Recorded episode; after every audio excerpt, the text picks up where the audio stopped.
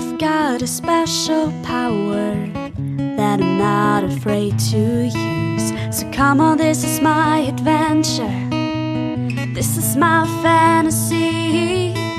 It's all about living in the ocean, being wild and free.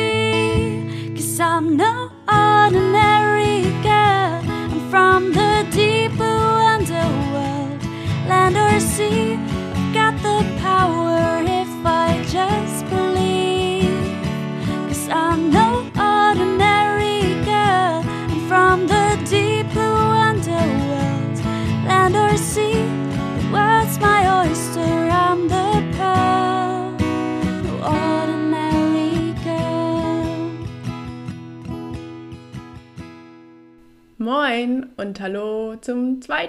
Dezember 2022. Ähm, ich bin Eva, wir sind hier bei den drei Meerjungfrauen. Ich bin Anna. Das zweite Türchen wird geöffnet heute. Ähm, wir hoffen, ihr habt schon fleißig in das erste Türchen reingehört. Ich persönlich fand das super spannend, weil es ging um eine Koralle. Also falls ihr es noch nicht gehört habt, dann äh, solltet ihr vielleicht auch noch das erste Türchen hören. Aber ähm, es könnte auch sein, dass ich heute auch wieder einige Leute glücklich mache, weil es geht bei mir heute um einen Hai. Woo! Sag ich jetzt mal stellvertretend für alle Hai-FanatikerInnen. Ja, wir haben viele Menschen, die gerne was über Haie erfahren, anscheinend. Sind Haie irgendwie das Ding. Und vielleicht mal als kleine, kleine Insights. Wir haben auch viele Menschen, die uns Hai-Vorschläge geschrieben haben und da mussten wir leider immer zurückschreiben, über den haben wir schon geredet. Weil wir halt Ja. doch auch schon oft über Haie gesprochen haben in unserem Adventskalender. Aber umso mehr aufgeregt bin ich, welchen Hai du mir heute mitgebracht hast. Es geht heute um den Koboldhai.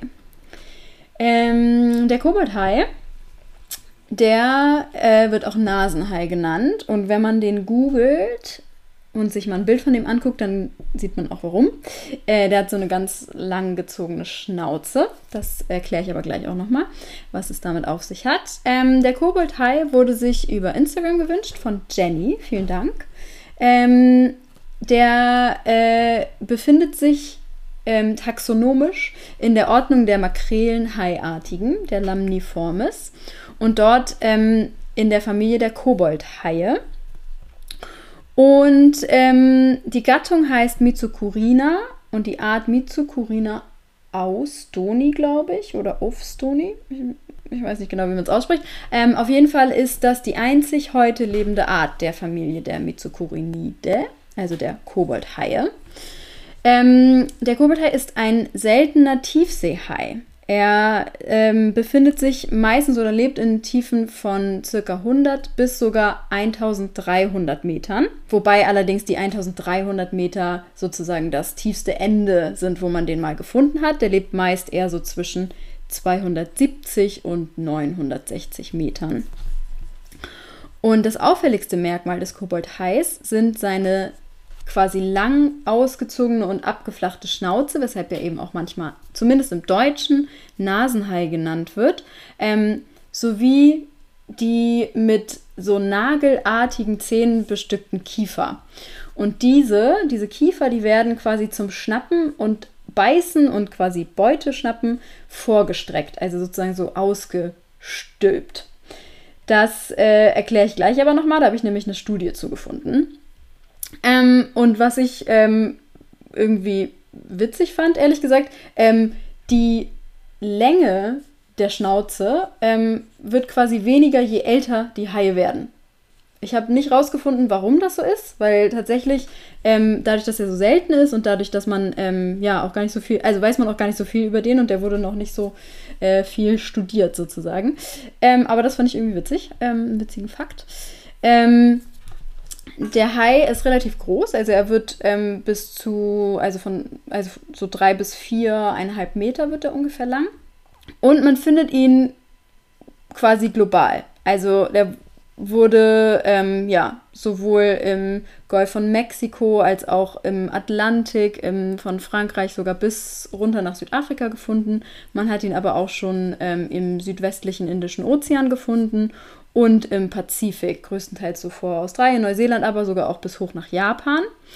Ähm, und man hat ihn quasi gefunden, weil man ihn meist eben tatsächlich gefangen hat, weil er irgendwie Beifang war oder so. Und man hat aber auch Fossilienfunde gefunden und die belegen, dass er so, wie er quasi jetzt heutzutage vorkommt, auch schon vor 125 Millionen Jahren vorkam. Also er hat sich quasi über diese ganze Zeit, das ist ja bei Haien oft so, dass sie ähm, sich über eine sehr, sehr lange Zeit, also wirklich Millionen von Jahren, nicht verändert haben. Also evolutionär gesehen.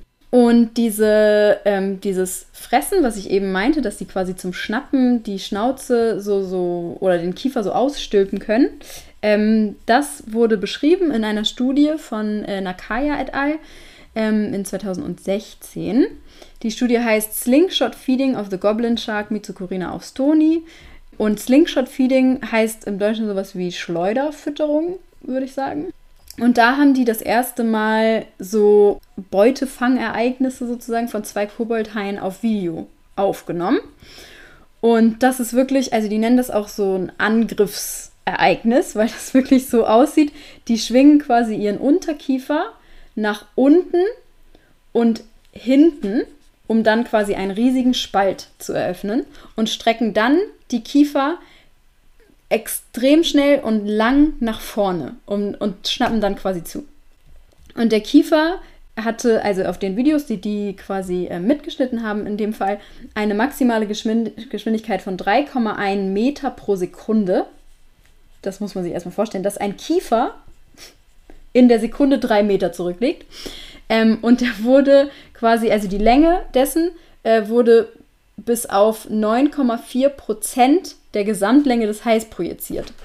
Was eben bei einer Körperlänge von irgendwie vier Metern oder so auch schon ganz schön viel ist. In der Studie wird, wird quasi ähm, gesagt, dass bis heute sozusagen, was man bisher weiß ähm, von anderen Haiarten, ist das der weite und der schnellste Kiefervorsprung, den man je gesehen hat oder je tatsächlich dokumentiert hat unter den Haien. Ja, weiter haben sie dann quasi herausgefunden in der Studie oder haben sie sozusagen ähm, ja, belegt mit anderen Studien, dass das Fressverhalten eine Anpassung an diese nahrungsarme Tiefseeumgebung ist. Ähm, und das könnte, das spekulieren sie nur, weil das haben sie nicht so richtig rausgefunden oder da gibt es noch nicht so viele Studien zu, aber das könnte sozusagen ein Kompromiss sein ähm, für den Verlust an Schwimmfähigkeit, den die haben, weil die anscheinend nicht so super schnell schwimmen können und dadurch aber dadurch, dass sie den Kiefer so schnell vorstrecken können, eben schneller darauf reagieren können, dass, das haben wir auch schon oft gehört, größtenteils von Eva, ähm, dass in der Tiefsee und in Tiefseeumgebungen nicht so viel Nahrung existiert und nicht so viel herumschwimmt. Und wenn dann eben doch mal was vorbeikommt, dann sind sie sozusagen super schnell darin, das auch zu fangen und dem quasi wirklich so angriffsmäßig den Kiefer quasi überzustülpen. Ja, richtig cooler Mechanismus. Ähm, das Video muss ich mir auf jeden Fall mal angucken und das müssen wir auch auf jeden Fall verlinken. Ich habe gerade, während du das so beschrieben hast, wie der den Kiefer bewegt, versucht mitzumachen, aber ich glaube, ähm, die Anatomie bei mir gibt das irgendwie nicht her. Ich fand es auf jeden Fall auch spannend, dass der so nischig angepasst ist, sage ich mal, durch seinen Kiefer. Aber er ist ja der einzige Verbliebene aus seiner Familie, richtig? Evolutionär gesehen. Ähm, jein, also ich glaube tatsächlich, dass ähm, es in der Familie gar keine anderen gab. Ich glaube, ah. es hat eher was damit zu tun, dass die so klassifiziert sind oder dass er, dieser Hai so klassifiziert wurde. Ähm, genau. Ja. Also es ist jetzt nicht so, dass er so selten ist, weil sein, all seine Artgenossinnen äh, ausgestorben sind. Ja. Ähm, Aber. Und er ist noch nicht so bekannt, das habe ich auch richtig verstanden, beziehungsweise. Ja, also der, der hat, also der ist halt relativ selten im Sinne von, ich glaube, es gibt gar nicht so viele Arten wahrscheinlich. Man, und man weiß es auch einfach nicht, dadurch, dass er so tief lebt. Ähm, und wahrscheinlich äh, jetzt nicht so ein hohes Interesse hat. Also ich habe auch gelesen, es gibt halt noch nicht so super viele Studien darüber, weil er alleine wirtschaftlich gesehen kein großes Interesse hat, ne? Weil das jetzt nicht so ein Hai ist, den man viel erforscht, weil man den auch isst, zum Beispiel klar.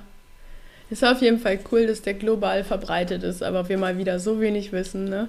Es, es ist ja. unfassbar. Diese Welt hat, wird einfach noch so viel anderes für uns.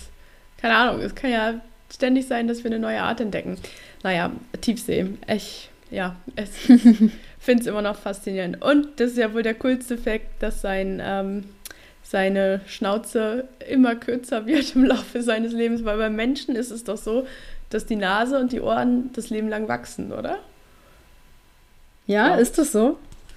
Oh, wird meine Nase noch größer, wenn ich älter werde? Vielleicht ist das auch so ein, so ein Irrglaube, aber ich meine.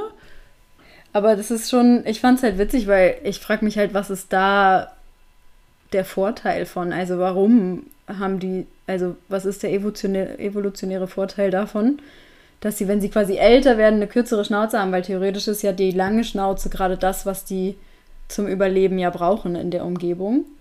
Und je älter sie werden, wird sie irgendwie kleiner und dann haben sie halt, je älter sie werden, nicht mehr so einen hohen Vorteil vor anderen Jüngeren beispielsweise auch. Weiß ich nicht Ja. genau, was da der Vorteil Ja, viel, wäre. ja, weiß ich auch nicht. Eig- Eigentlich. Hm. Eigentlich. Ja. Aber hingegen so Menschen allgemein werden ja auch immer kleiner, ja, das stimmt. oder? Im Alter. Aber das ist ja eher ein Effekt von Schwerkraft, dachte ich immer. Und einfach, weil man vielleicht auch nicht mehr so die Körperspannung hat. Vielleicht hat er dann nicht mehr so die Kieferspannung. Wer weiß es schon. Naja, es ist nur reine Spekulation hier. Okay, aber äh, vielen Dank, Anna, für den Koboldhai. Ich hoffe, alle unsere HörerInnen schauen sich dieses Video an und adaptieren das Fressverhalten fürs nächste Plätzchenbacken oder so. Mal schauen. Und dann, ja. Achso, wir wollen noch einmal sagen, ihr dürft uns natürlich auch während des Adventskalenders gerne Feedback geben. Ähm, kommentieren, folgen, as always. Auf Twitter die 3MJF, Bewertungen auf Instagram. schreiben. Bewertungen, genau, die drei Meerjungfrauen. Äh, ja. Und sonst, um es kurz und knackig zu halten, hier würde ich sagen, bis morgen. Bis morgen. Ciao.